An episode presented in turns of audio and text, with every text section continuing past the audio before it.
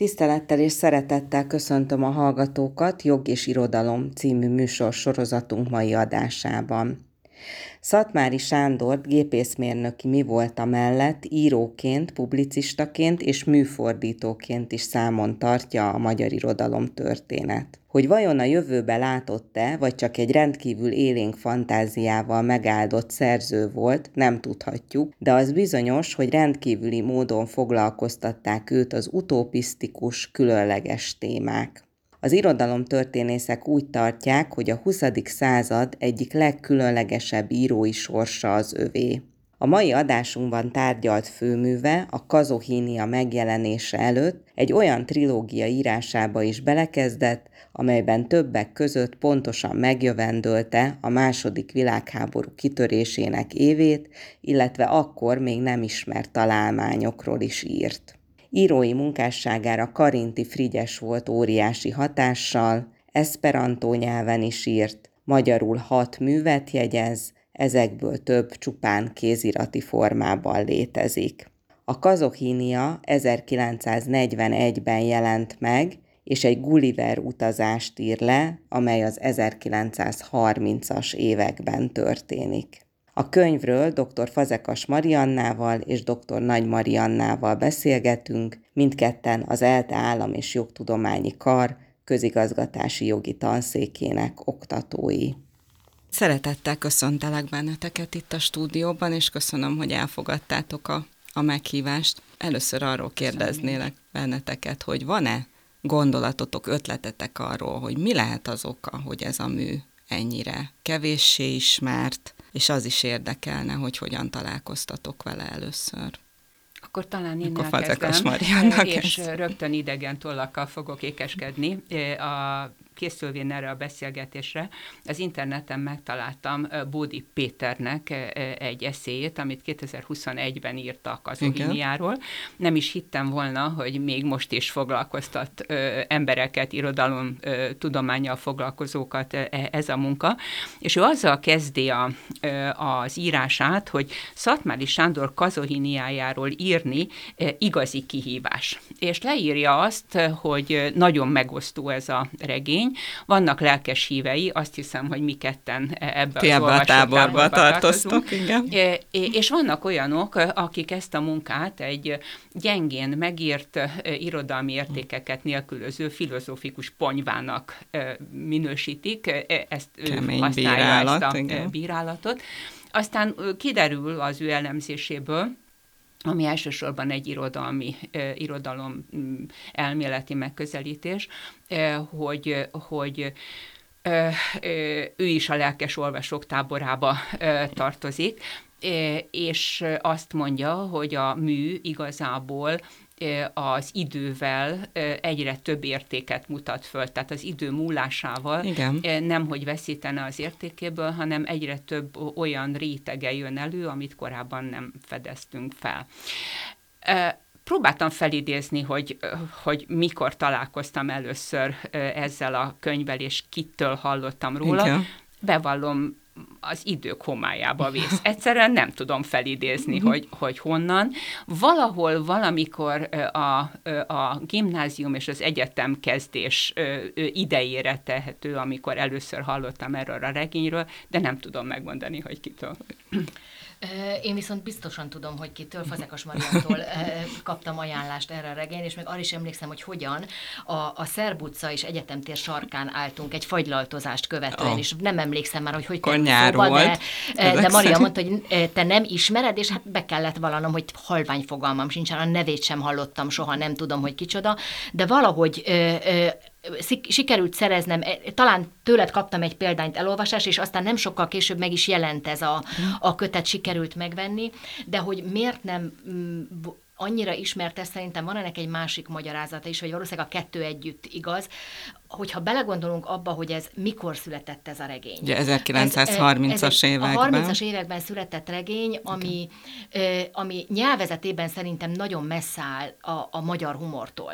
Hogyha megnézzük Igen. ennek a, a regénynek a nyelvezetét, akkor ez egy nagyon szikár, tényleg egy gépészmérnök által megírt regényről van szó, és a, az egész gondolatmenete, az egész humora, az sokkal közelebb áll egy abszurd angol humorhoz, mint a, a magyar humorhoz. Ez igen, ez nekem és is ezzel szemben viszont vele párhuzamosan ott volt Karinti, aki igen. ugyanebben a témában írt, ő egy, egy elismert, szeretett író volt, és hogyha Bizony. kettőt egymásra szembe állítják, akkor nyilvánvalóan Karinti nyer, miközben egyébként Karinti maga is azt mondta, hogy ő a, a fél életművét odaadná, hogyha ezt az egy, egy regényt ő írhatta volna.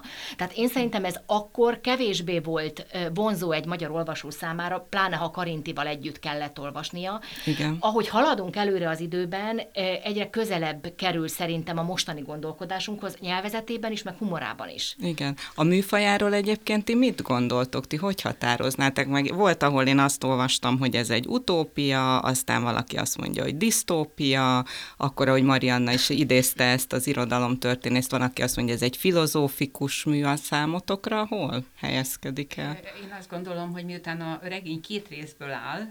Az első része az a Gulliver, ugye ő a főszereplő, Igen. és ezt tisztelgés Swiftnek is, és a, tulajdonképpen az angol humorhoz igazodásnak is egyfajta magyarázatát jelenti.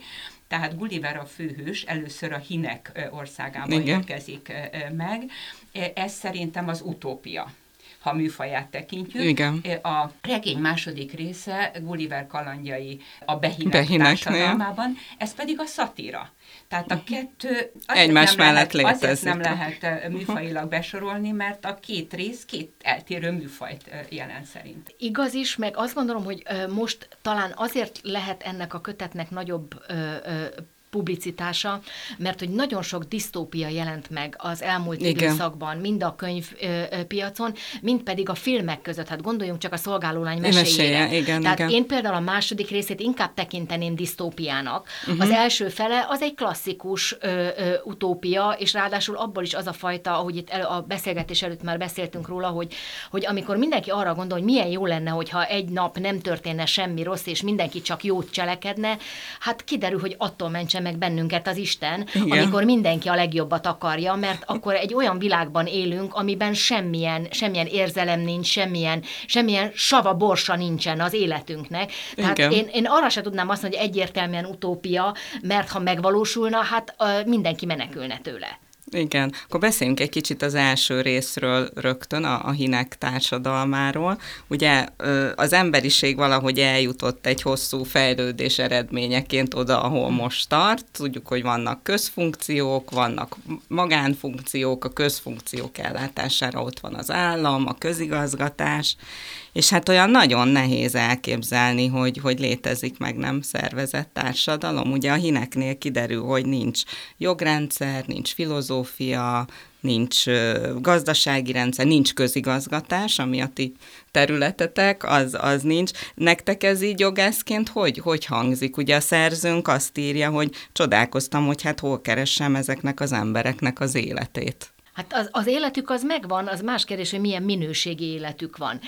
Az, hogy nincs formális közigazgatás a hineknél, ez valóban így van, viszont úgy tűnik, mintha nem is lenne rá szükség, hiszen mi a közigazgatást mindig úgy definiáljuk, hogy, hogy a társadalom életének a megszervezése, és itt önmagukat szervezik, viszont nagyon nehezen képzelhető el egy olyan társadalom, ahol érdekkonfliktusok nélkül lehet megszervezni a Igen. tömegeknek az életét, és ebben a, a, a hin társadalomban úgy tűnik, mintha mindenki alárendelné a saját érdekét a, a közösség érdekének, de olyan közösséget azért nagyon nehéz elképzelni, ahol csak közösségi érdek és egyén érdek ütközik, hiszen minden közösségi érdek mögött azért egyén érdekek vannak. Igen azt gondolom, hogy most olyan fogalmakat használunk, amit egy hin biztosan nem értene. Igen. Nem érteni azt a szót, hogy közösség, nem érteni azt a szót, hogy egyén, nem Igen. érteni azt a szót, hogy érdek, azt meg, hogy közérdek végképp nem uh, tudná hova tenni.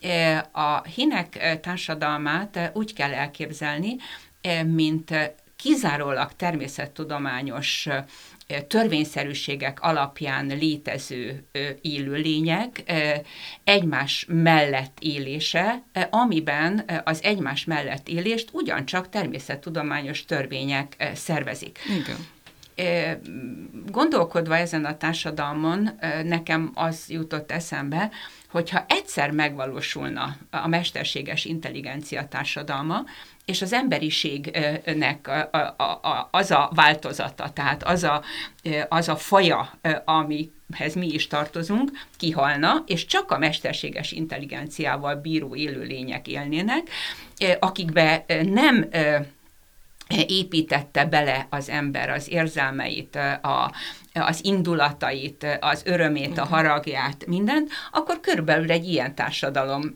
alakulna ki.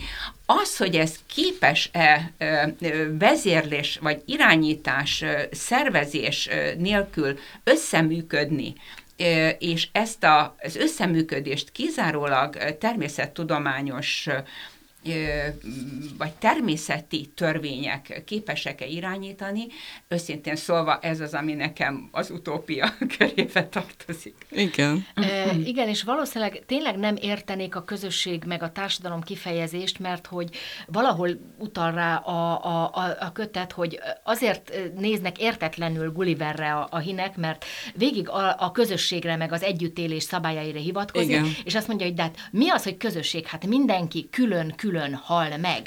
Tehát, hogy az egyént uh-huh. értékelik, és aztán a, a Gulliver ezt úgy fordítja le magára, hogy mi mozgatja ezt a társadalmat, ezt a társadalmat a kazó ö, mozgatja. Igen, igen, és a kazó úgy definiálja, hogy a kazó az a tiszta értelem, ami matematikai egyenesben és világosságban látja maga előtt, hogy mikor, hogyan kell tenni, hogy a társadalmon keresztül az egyén a lehető legnagyobb jólétet és kényelmet érje el. De ez már megint egy átszűrt definíciója a kazónak, mert Igen. mindenki számára egyébként magától értetődik, hogy mi a kazó.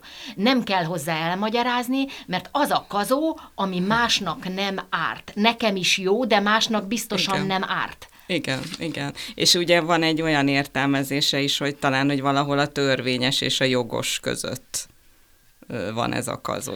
Ez a, a jogos, szerintem a jogos kifejezéssel értenék, a mert hogy, hogy a, a jogos az mindig valakivel szemben van nekem jogom. Tehát úgy szoktuk definiálni, hogy, hogy a, az én jogom korlátja a másiknak a, a joga. És ebben a, a, a történetben azért számtalan olyan nagyon furcsa szituáció van, amikor, ö, amit mi 20. századi vagy 21. századi olvasóként el se tudnánk képzelni, Igen. mert hogy a magánszférába avatkoznak bele. De na, igen, és itt, itt nem egy, egyes jogok korlátozzák egymást, hanem a józan ész korlátozza a, az életünket. Na most hát a józan észnek is azért valószínűleg vannak különböző fokozatai, amelyeket különbözőképpen definiálunk, és hát valószínűleg ott bukna meg egy ilyen egyhetes kísérlet, vagy akár csak egy egynapos kísérlet a, a társadalomban, hogy már a definíciókban sem értenénk egyet, és a jognak azért ez egy alapvető követelménye, Igen. hogy mindent definiálunk. Egy legutolsó példa talán egy tegnap előtti hírekben olvastam, hogy, hogy valahol azt hiszem talán legfel, amerikai legfelsőbb bíróság, én már nem emlékszem, hogy talán a hangyát növénynek nyilvánította, vagy fordítva valamelyik növényt hangyának, mert így lehetett rá kiterjeszteni a környezetvédelmi szabályok alkalmazását. Hú, azért ez egy merész húzás. Fazekas Marian, van egy jó idézeted? Igen, van egy jó idézetem, megtaláltam, ahol a szabályokról van szó, és Igen. arról, hogy hogyan lehet a szabályok megtanítása nélkül egy társadalmat összeműködésre késztetni, és egyáltalán együtt élni. És azt írja, a Gulliver ugye azt a kérdést veti fel, hogy hogyan lehet erkölcsi szabályok nélkül irányítani az ember erkölcsi felfogását. E, erre az ott élő hin, akit Zatamonnak hívnak, Igen. azt válaszolja. Mi értelme volna azt tanítanunk, hogy mit szabad és mit nem szabad megennünk? Ennek több hátránya volna. Egyrészt komplikálná a nevelést, mert az üvegen kívül meg kellene említenünk a követ, vasat, nikkelt és sok ezer dolgot is. Másrészt nem is célra vezető, mert ha az ember csak a szabályokat hallja, és nem maguknak a dolgoknak a lényegét ismeri, nélkülözi az automatikus iránytűt, és sohasem ö, fog tudni maga cselekedni, eltekintve attól, hogy a szellem mindenkinek vele született tulajdona, amiből az irányító nevelés elvenne valamit, holott a tanításnak nem elvenni, hanem hozzátenni a, a célja. Végül pedig felesleges is, mert, mint mondtam, ha épeszű ember megismeri a valóságot, tilalom nélkül sem fog üveget enni. A tilalmat csak a bolondnak kell magyarázni, annak meg úgyis hiába.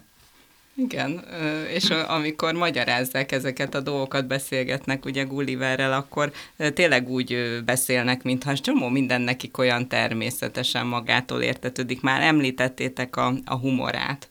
Nekem az nagyon tetszett az, az, az a rész, amikor Gulliver a, Gulliver a parlamentáris demokrácia előnyeit elkezdi ecsetelni, és akkor azt mondja neki ez az Atamon, akit említettél, hogy miért kell az élet folyásába beleszólni? Az azért van, hogy folyjon, és nem azért, hogy beleszóljanak.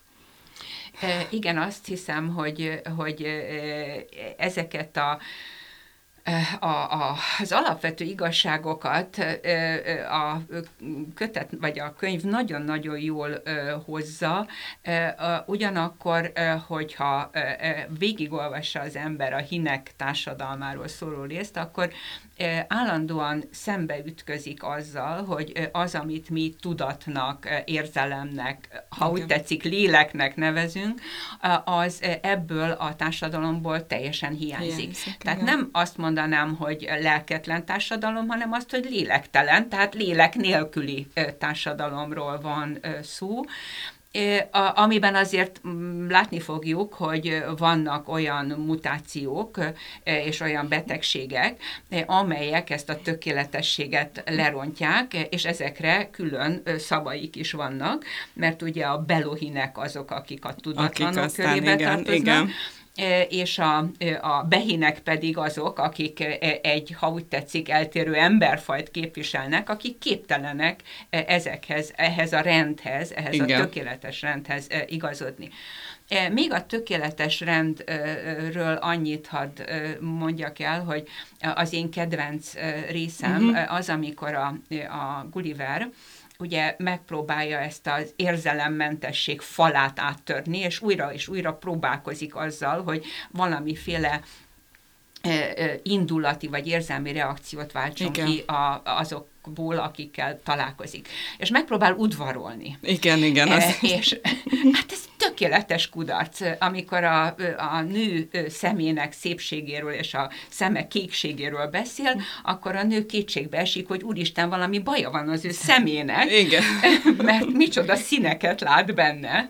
És ő vissza is kérdez, hogy, hogy valami probléma van, nézzük meg akkor ö, ö, újra. Ö, azt hiszem, hogy, hogy a másik olyan, olyan rész, ami, ami, ami mindannyiunk számára inkább, inkább megdöbbentő, és, és ha valahol elfogadhatatlan, az a halálhoz való viszonya a, a, a, a, a híneknek. az is Igen. kemény.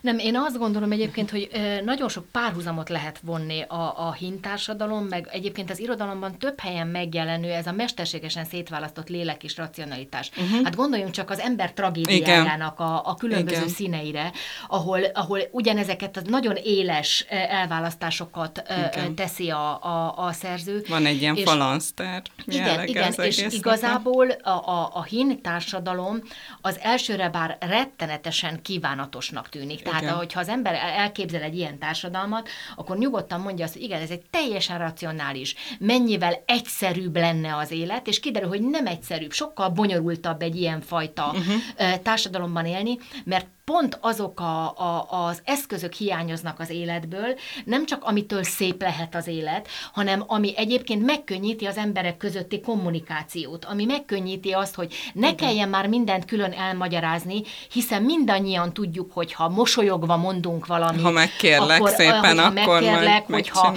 hogyha egy fél mosolyjal adok elő valamit, vagy ha, ha odafordulok a másikhoz, akkor a metakommunikációnak ezek a szintjei tökéletesen Igen. hiányoznak a, a rendszer emberből, és, és pont a halálhoz való viszony mutatja meg, hogy mennyire nem tekintik embernek a, a hínek sem saját magukat, sem pedig a, a, az embertársaikat, mert hogy az, ami, ami az emberben érték, az pont hiányzik ebből a társadalomból. Tehát ők saját magukat is, és az embertársaikat is hasznos szerszámnak tekintik. Tehát az egész társadalom úgy tekint magára, mint egy önmagát reprodukáló hasznos szerszámra. Igen.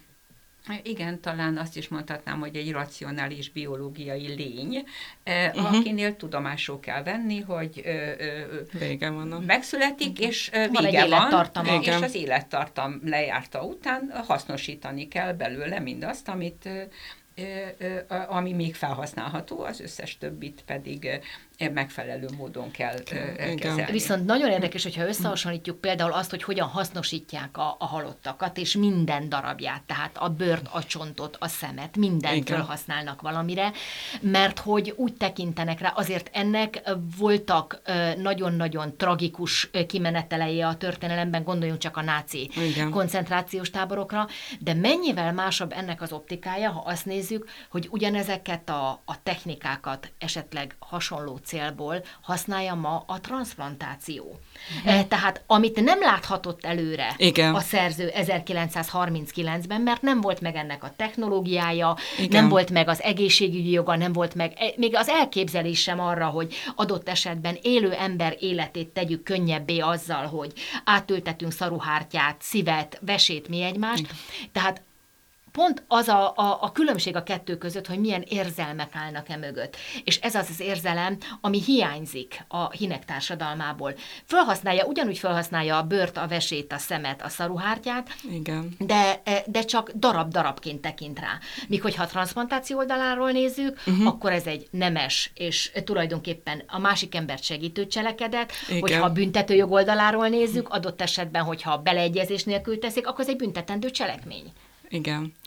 Említettétek ugye, hogy használjátok az oktatásban ezt a könyvet. Akkor a hinek társadalmából mit szoktatok elővenni? É, És minek a szemléltetésére? Én bevallom őszintén, a, a hinekből még nem idéztem, de... Behineket. A behineket. Csak a behineket. Csak a behineket. okay. de, de most, hogy így beszélünk róla, tulajdonképpen egy, és itt Marianhoz kapcsolódva, hogy, hogy ez a hasznos szerszám. Nagyon érdekes például az a fejtegetés a könyvben, illetve az a rácsodálkozása megint csak a, a, a naplót író Gullivernek, hogy a, a hineknek nincs nevük. Pontosabban van nekik nevük. Igen. A... De ez változik. Igen. Mert a név az három részből áll össze. Minden név Z betűvel kezdődik, ez az egyszerűséget szolgálja, és a név az szerint változik, hogy a születési év mellé a lakcím és a telefonszám szám, Igen. Vagy pontosabban betűké átalakítva jelenik meg. Tehát, hogyha egy hin elköltözik a lakóhelyéről, akkor megváltozik, megváltozik a, neve. a neve is. Tehát ez is azt jelzi, hogy az egyéniségnek, akit egy névvel tudunk megjelölni, nincs különösebb értéke, tehát nincs, nincs értelme ebben a társadalomban, igen. És éppen ezért csodálkozva hallják, amikor a szerző ugye bemutatkozik, és elmondja, hogy őt Gullivernek hívják, és ezen mindenki jót mosolyog, hogy micsoda értelmetlen betűhalmazt ad itt elő, holott a névnek az lenne az értelme, hogy ezeket az alapvető információkat szolgáltassa a másik ember számára, a másik hin számára. De ez is milyen érdekes, hogy hogy jelenik ez meg a különböző jogrendszerekben.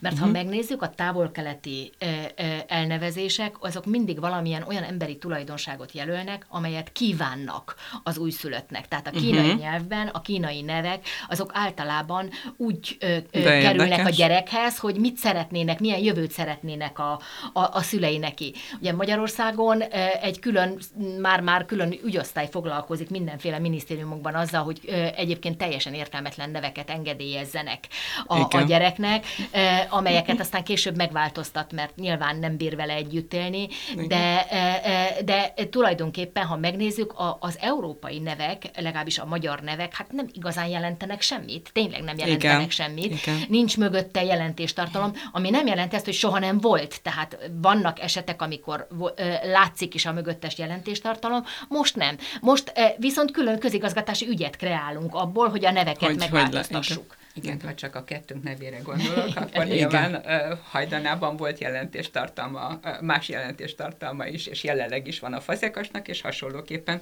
uh, akár, uh, akár melléknévként használhatjuk a Nagy Marian. Igen. Igen. Igen, így van. Nem csak jogászok hallgatnak minket, úgyhogy még azt azért meséljétek el, kérlek, hogy egy egy államnak a közigazgatása az úgy milyen elemekből tevődik össze, amiket itt azért a szerző is végigvesz. Hát nagyjából olyan négyfél év, tehát az biztosan nincsen a, a, az adás során. De hát biztosan a hineknél biztosan nincsenek olyan szervezetek, amiket mi közigazgatásként szoktunk definiálni, amit leginkább úgy lehetne egy laikusnak megfogalmazni, hogy olyan szervek, amelyek másoknak mondják meg, hogy mit csináljanak. Uh-huh. Tehát másoknak határozzák határozzák meg a mihez tartást, ezek itt nincsenek, mert itt mindenki magától tudja, hogy neki hogyan kell helyesen, jól Igen. viselkedni. A behineknél majd látni fogjuk, hogy lesznek olyan szervek, amelyek teljesen értelmetlenek, viszont abban a logikában tökéletesen értelmezhetők. Igen, és ez, ez, ez nagyon nehéz, úgyhogy ebbe segítsetek is kérlek. Tehát ugye a főhősünk úgy látja, hogy a hinek életének tulajdonképpen nincsen értelme, és akkor ez a barátja, nem tudom, mondhatjuk-e, hogy az Atamon a barátja, vagy valami ismerőse. fajta mentora. Is, ismerőse, mert a barát Ismer... kifejezése tudják értelmezni, amíg is érzelem van, és itt nincsen. Így az van. Atamon pusztán azért segít Gullivernek, mert hogy ott van egy egy, egy lény, aki, aki útban van, aki nem tudja, hogy hogyan kell viselkedni, és az a kazó, hogy megtanítjuk, hogy hogyan kell viselkedni egy, ebben a, a, a közösségben. Igen, és akkor azt hiszem úgy van, ugye, hogy felismerül, hogy akkor ő talán egy ilyen behin lehet. Igen, illetve először belohinként próbálják kezelni, a belohin az az átmenet a kettő között, uh-huh. aki még javítható. Meg a behinek azok nem javíthatók. a természet törvényeire. Igen. Na és akkor hogy van ez a behineknél? Ezt a logikát, vagy ezt a rendszert ö, próbáljátok hát a nincs meg logika. Mondani? Pontosan az a dolog lényege, hogy minden logikával szemben működnek. A behinek e, kizárólag érzelemvezérelten működnek, de ott sem úgy érzelemvezérelten, hogy annak legyen valami, e, valami általunk értelmesnek nevezett célja, hanem egyetlen egy szabály van, hogy semmilyen szabályt, amit mások kitaláltak, azt nem szabad betartani. Uh-huh. Én ezt azért nem teljesen így látom, tehát azt gondolom, hogy a behinek társadalma az bizonyos szabályokra épülő társadalom. A, a, a szatíra, a, és erre visszatérnék, éppen abban jelenik meg, hogy Szatmári Sándor kitalál egy komplet nyelvet a behinek életének a leírására, és olyan szavakat használ, olyan szavakat talál ki, amiket olyan fogalmakra, amely fogalmakra nekünk is vannak szavaink, Igen. és a, a, a szatirikus jellege pontosan abban nyilvánul meg ennek a második résznek, hogy Gulliver egyszerűen nem veszi észre, hogy az, amit ő az angol parlamentáris rendszer, mint tökéletes társadalomként él meg, és él át, és dicsér mindenhol, igen. a hinek és a behinek között Abszolút, is, igen, az, az, az számos esetben ugyanilyen irracionalitásokra épül, mint a behinek társadalma, csak másként hívják a mi igen. nyelvünkön, vagy a mi nyelveinken, az általunk használt nyelveken azokat a fogalmakat, amiket a a behinek is használnak. És ha belegondolunk a behin lét bizonyos szabályrendszerébe, akkor tulajdonképpen megtaláljuk a megfelelőjét a uh-huh. mi társadalmunkban is, és éppen ez a görbetükör az, ami, ami ennek a regénynek a hihetetlenül szórakoztató második részét Igen. jelenti. Igen, van ebben egy lázadás is egyébként a, a, a behinek részéről, hogy, hogy nem tudják elfogadni azokat a szabály nélküli rendszereket, ezért aztán néha számunkra teljesen értelmetlennek tűnő szabályokat állítanak föl, föl, amelyekhez az utolsó vérükig ragaszkodnak, tehát Igen. képesek arra, hogy egymást öljék és lincseljék a teljesen értelmetlen szabályok nevében, és hogyha belegondolunk, elég csak bekapcsolni a tévéhíradót, tehát semmi mással nem találkozunk, mint azzal, hogy a világon általunk egyébként teljesen értelmetlennek vélt szabályok védelmében, intézmények nevében gyilkolják egymást az emberek. Igen.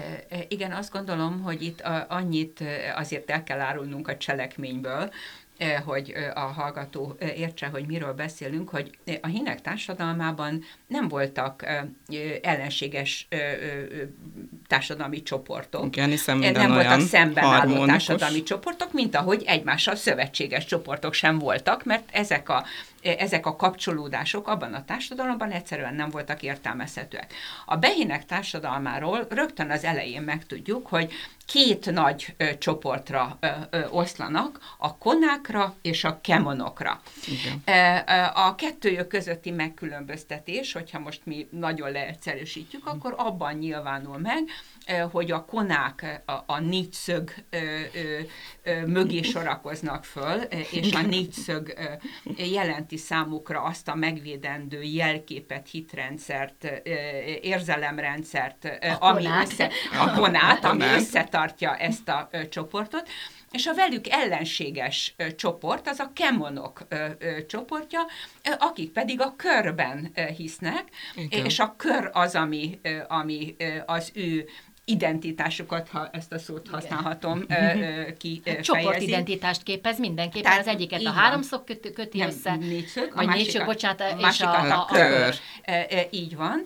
Okay. És ugye a két csoport állandó rivalizálásban és ellenségeskedésben van egymással. Okay. Na most a négyszög és a, a kör tulajdonképpen tetszőleges jelképekkel behelyettesíthető a lobogóktól kezdve a, a, a, a különböző vallási Igen. jelképeken át tulajdonképpen egy pártlogóig bármi, a, a, bármit hozzá gondolhatunk. E, ehhez, a, ehhez az ellenségeskedéshez, illetve ehhez a csoportképzéshez, ami ugye azt jelenti, hogy mindig valakihez képest, illetve valakikhez, és egy ellenséges csoporthoz képest határozzuk meg magunkat. magunkat. És ugye a behinek társadalmában ez a kettőség, vagy pontosabban ez, a, ez az ellentét az, ami a társadalmat működteti, és aztán ennek vannak további további alcsoportokra bomlásai is, tehát a, a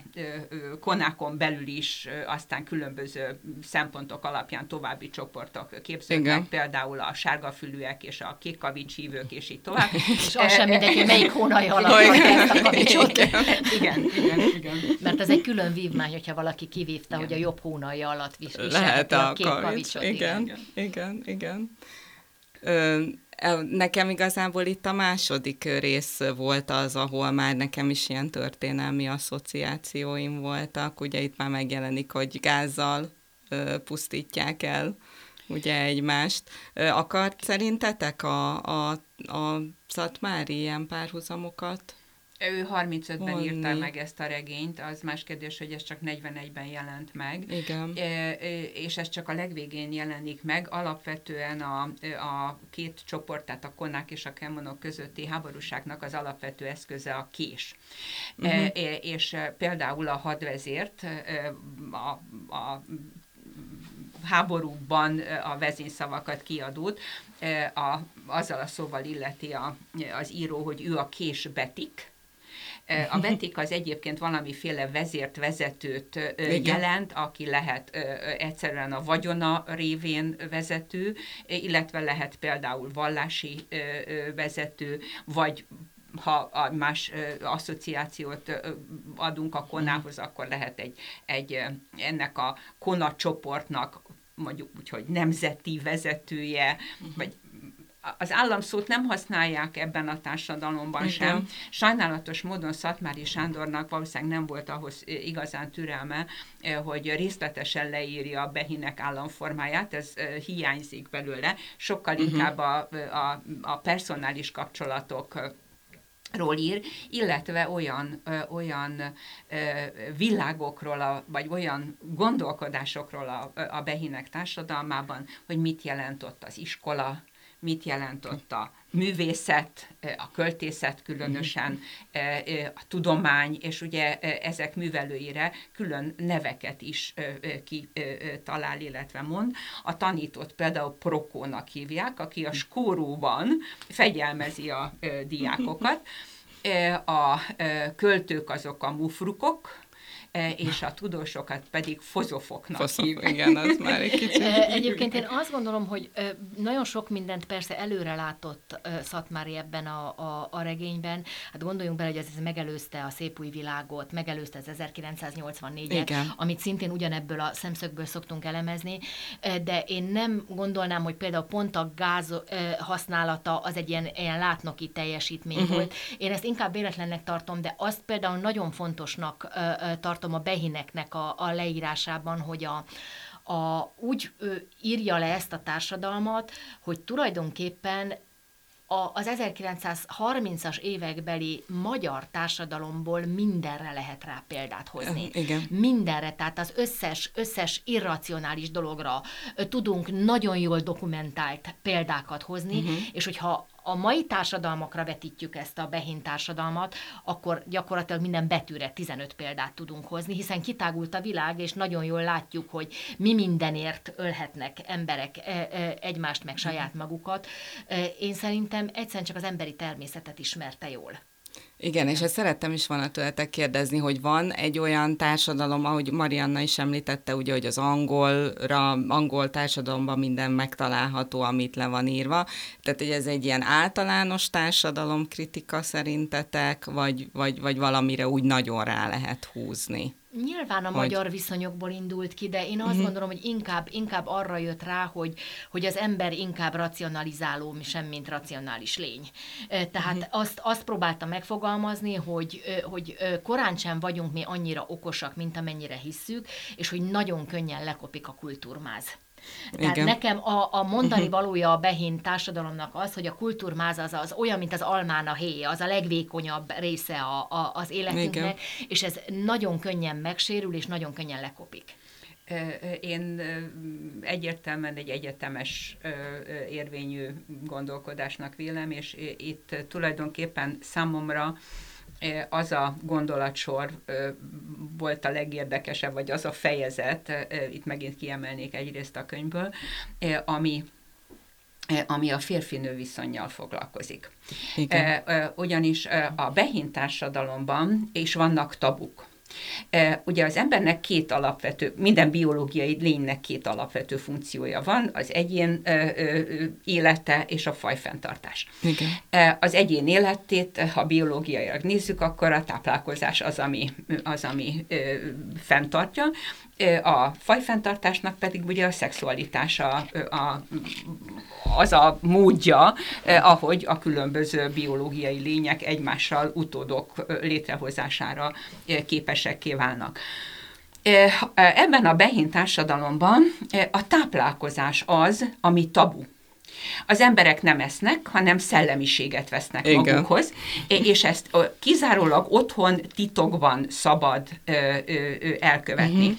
Ezzel szemben maga a szexualitás az nem egy különösebben Igen. tabuként, vagy, vagy, vagy mások előtt nem folytatható cselekvés sorozatot jelent, és hát az egészen szélsőséges gondolatsorban az író végigveszi azt, hogy a, a tabu, tehát a szellemiség az étkezés esetében is például ugye maga a, a, a házasság Igen. intézménye megismerkedik egy nővel, akit aztán feleségül is vesz egy sajátos szertartás keretében.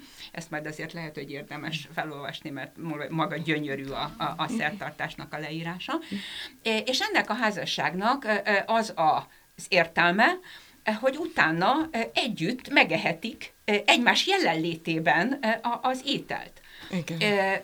És a, a tabu megtörése pedig az, amikor szintén Gulliver találkozik egy, ma azt mondanánk, illetve a mi fogalmaink szerint azt mondanánk, hogy egy örömlányjal, aki, aki hazavisz magához, és aki megeszi a vacsoráját. És ez az, ami, ami egy, egy bűnös viszony Igen. kettőjük között. Igen. És a hölgy meg is kérdezi, hogy nem akarsz belenézni a torkomban, mire hát ugye a író, vagy a, a Gulliver mondja, hogy miért néznék én bele a torkom, azt mondja, hogy milyen furcsa fickó vagy, mások mindig bele akarnak nézni az én torkomban. Nem, egyébként pont ez a, a, a jelenet, meg ez a kontextus mutatja, hogy nem, mm, hogy egy egyetemes kritikáról van szó, ha megnézzük, ugyanezt a tabut jeleníti meg később majd a, a filmművészetben Buñuel és Marco Igen. Ferreri. Igen. Igen. Tehát ugyanez a, a kontextus jelenik meg a burzsóázia diszkrét bájában, és a teljes olasz neorealista filmművészetben. Igen, igen. Gullivert az ő jövendőbeli párját, továbbá a két tanút, tehát Zemökit és Zeremlét, ez két további férfi, elvitt egy Betikhez. A Betik az jelen esetben egy szertartásmester jelent, Igen. legyen pap, bármire be, ö, ö, helyettesíthető, aki felkötötte talpára a tepsiket, majd leoldotta. E, ezt megtette háromszor, majd egy melegített részkockát vízbe dobott, a vizet félig kiitta, a kockát egy kiugatott kendőbe csavarta, mindkettőket fejbe ütött vele, újra kibontotta, és pénzt kért tőlem. Igen. E, nos, hogyha behelyettesítjük egy általunk látott esküvői szertartás bármelyik részletével, tulajdonképpen annak számos Stimmel. eleme megfeleltethető, ez egy másfajta ö, ö, szertartás, amit ö, ebben a társadalomban kitaláltak, de éppen olyan magasztosnak tekintik, Igen. mint azokat a szertartásokat, Igen, amivel mi kötjük Semmi össze különbség nincs a valamberegetés, a mandala készítés, Igen, én nem tudom, mindenféle közös gyertyagyújtás és a... elemek Igen, között. igen. És akkor a behinek részből mi, mit használtok oktatásban, és, és minek a szemléltetésére? Közös, közös Én például időnként kiszoktam adni a hallgatóknak azt a részt, amikor ö, ö, meggyalázzák a konát, nevezetesen ö, nem átallanak négy, ö, a négyszögbe egy átlót húzni, amivel ugye Ez már menten nem négyszög, hanem két-háromszögre ö, osztották a konát, és ez olyan mértékű felháborodást vált ki a, a társadalomban, hogy elkezdenek lincselni és a lincselésnek is különböző szabályai vannak, mert nem mindegy, hogy a részkockát azt milyen hosszan hordja a fülében, hogy veri a térdét, vagy nem veri a térdét. Tehát ez például egy nagyon tipikus példája annak, és lehet vele párhuzamot találni, hogyha a hallgató hajlandó végig gondolni, hogy, hogy például milyen, milyen eszméket minősítünk mi közérdeknek, védendőnek. Ebben uh-huh. a mhm. helyzetben a közérdek és a védendő érdek a nem szabad átlót húzni a négyzetbe. És a kör, kör köré pedig négyszöget kell húzni, mert abban a pillanatban a kör elveszíti a kör jellegét, és, és akkor már nem, nem annyira veszélyes a társadalomra. Tehát a közérdek fogalmának a cseppfolyóságát leginkább ez ezen a mhm. példán lehet megmutatni a hallgatóknak. Nem mindig értik egyébként hozzá kell tenni, tehát különösen, hogyha keveset szoktak olvasni a hallgatók, uh-huh. akkor ennek a, az abszurditását nem értik, de ha mondjuk úgy teszem fel a kérdést, hogy el lehet-e rendelni mondjuk a fatvát Claudia Schifferrel szemben, mert egy olyan ruhában vonult fel az egyik divatbemutatón, amin egy idézet volt a korámból, és ezért aztán uh-huh. évekig nem utazhatott kíséret nélkül és védelem nélkül, akkor mutatja, hogy bizonyos cselekedetekhez más társadalmakban másfajta megítélés és Igen. más bűnhődés Igen. kapcsolódik. Igen. Neked, Marianna, ezzel kapcsolatban mi a tapasztalatod? Te mit használsz? Én, én ezt az esküvői szertartást nagyon szeretem, és, és ennek a, a, a leírását, mert ezt roppant szellemesnek tartom, és tehát azt, hogy ugye a mi szabályaink is egy csomó olyan rítust, egy csomó olyan szertartás rendet tartalmaznak, amikhez az általánosan vett közérdek alapján úgy gondoljuk, hogy igazodnunk kell, Igen. és hogy mennyire, megint csak amit a Marian is mondott, hogy mennyire relatívak ezek a, ezek a, ezek a szabályok, és mennyire egy adott társadalomhoz, vagy azon belül egy csoporthoz kötődnek ezek a, ezek a normák. Én például párhuzamot szoktam vonni úgy, hogy fölolvasom ezt a, a, a jelenetet a, a kötetből, és akkor megkérem a, a jelenlévő általában másodéves hallgatókat, hogy keressenek nekem olyan védendő helyi értékeket a saját településükön, amik csak ott fontosak. És hát kiderül, hogy ezek az ott egyébként helyben világhírű értékek, amelyek, amelyeket az adott település védendőnek minősít, és hogyha megpróbálják megmagyarázni, hogy ez miért olyan fontos ott, hogy ezt most külön ki kell emelni a rendszerből, Igen. akkor nem biztos, hogy találnak rá racionális magyarázatot, mint hogyha most megpróbálnám egy külföldinek megmagyarázni, hogy mit jelent a hungarikum fogalma a magyar jogban, Hát tettem rá számos kísérletet, eredményeset még nem. Uh-huh. Máshol nem, nem ismernek nem, hát ez, ez, ez, ez a világon nincs még egy olyan jogszabályba foglaljuk, hogy nekünk nagyon fontos Puskás Ferenc emléke. Uh-huh. Vagy a szürke marha. Vagy a szürke marha, uh-huh. vagy én nem tudom, a túró Rudi. Igen. Uh-huh. Imádom a túró Rudit, de hát nem egy jogszabályba való objektum. Igen viszont finom. Ti láttok-e bármilyen azonosságot e között a két társadalom között? Van bármi, ami, ami ugyanolyan? Már a behin és a hin, a, és a hin között? között? Ö, én azt gondolom, hogy, hogy nincs, és, és ezt az író a végén meg is magyarázza, hogy miért nincs. Mm, nem tudom, hogy eláruljuk-e a regénynek a végét. Én ezt most nem mondanám el. Igen.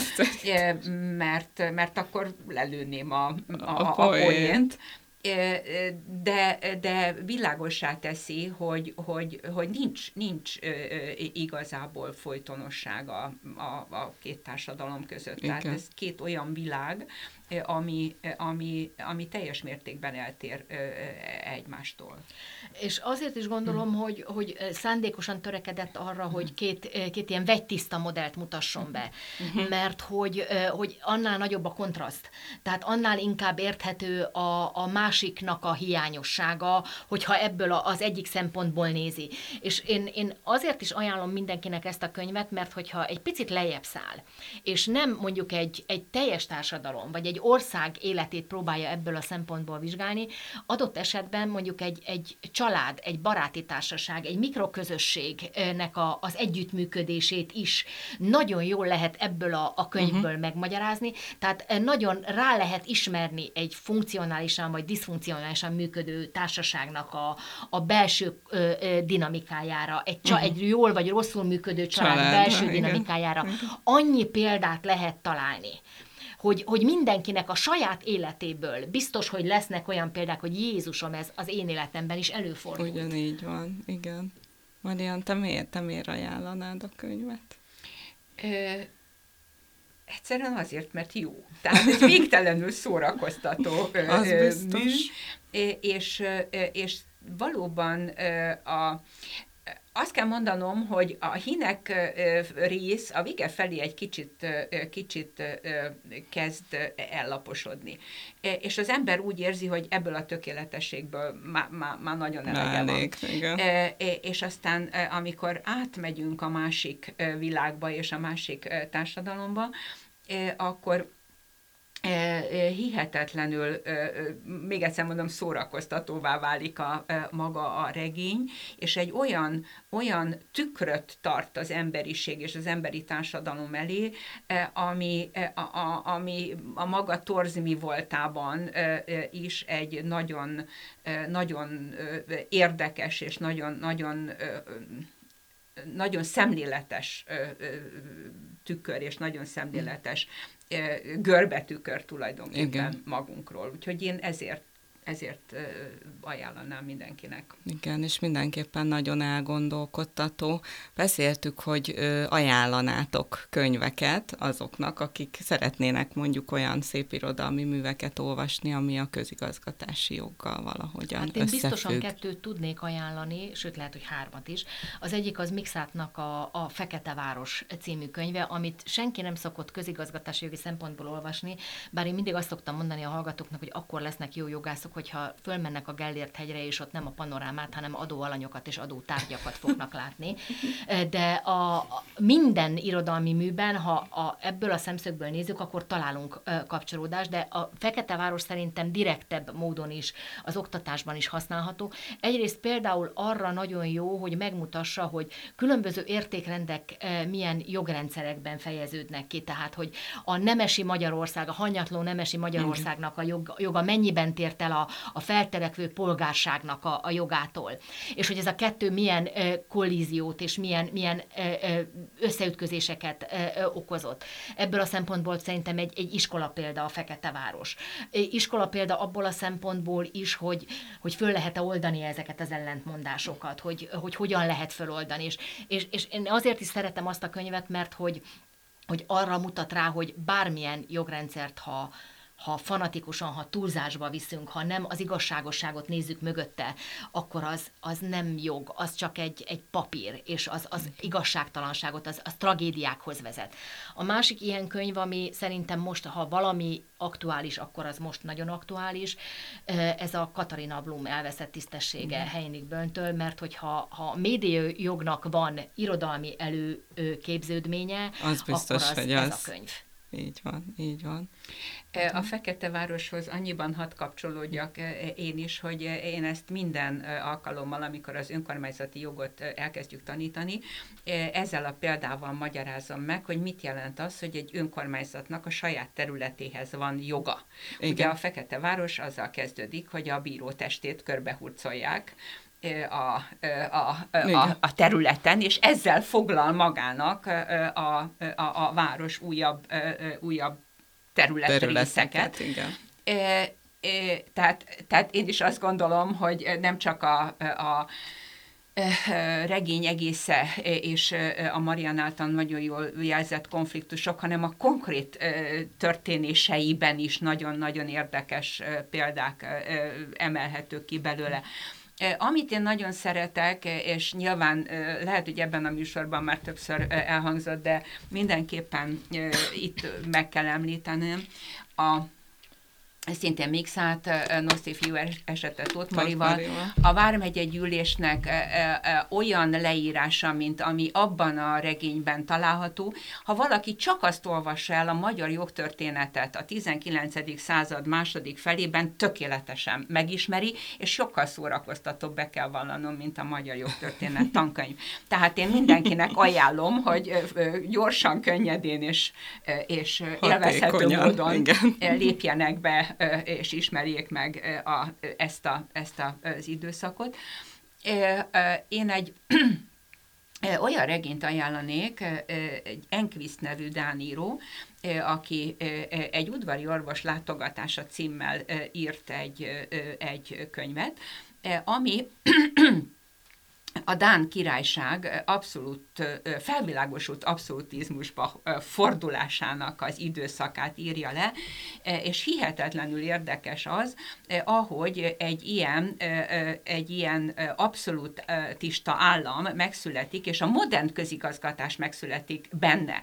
Tehát igazából azt a folyamatot ismerjük meg egyébként egy szerelmi regény kellős közepén, hogy hogyan, hogyan modernizálódik maga a, a, az állam, és elsősorban a közigazgatás, azoknak a szabályoknak a megalkotása révén, ami az egységes oktatás, az egységes például járványügyi előírások bevezetésével, a a településrendezési szabályok elfogadásával, és így tovább. Tehát ami a hétköznapi életünknek a szabályrendszere, és amik például még a Fekete Városban is csak partikuláris szabályozásokként léteztek, tehát hogyan települ rá erre egy központi hatalom, és hogyan alkotódnak meg ezek a rendszerek.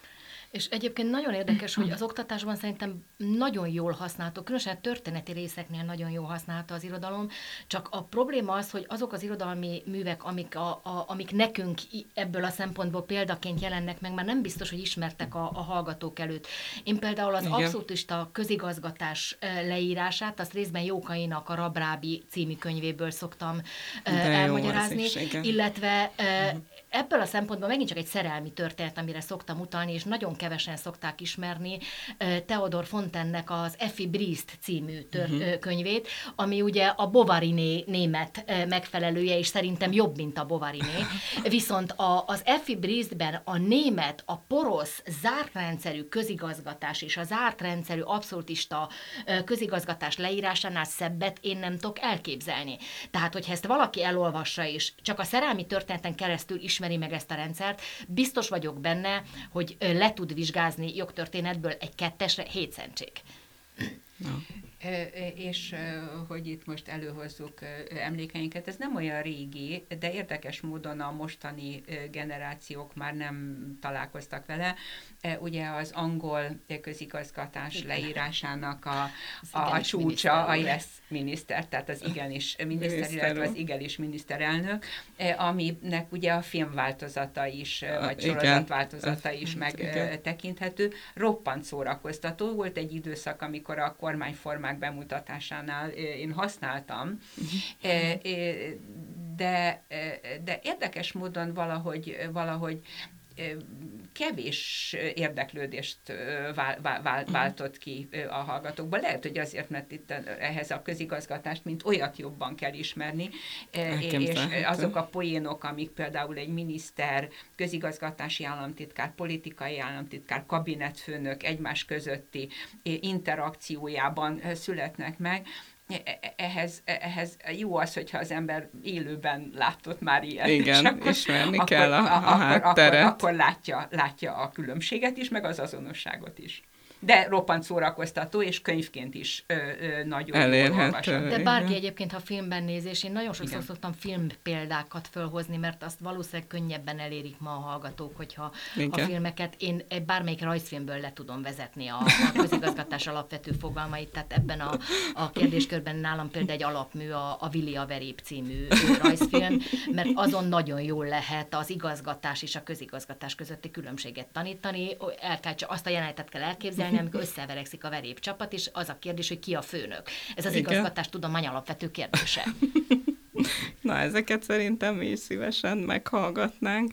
Köszönöm szépen, hogy itt voltatok ma, hogy beszélgettünk. köszönjük szépen. Bízunk benne, hogy sikerült kedvet csinálni Szatmári Sándor könyvének az elolvasásához.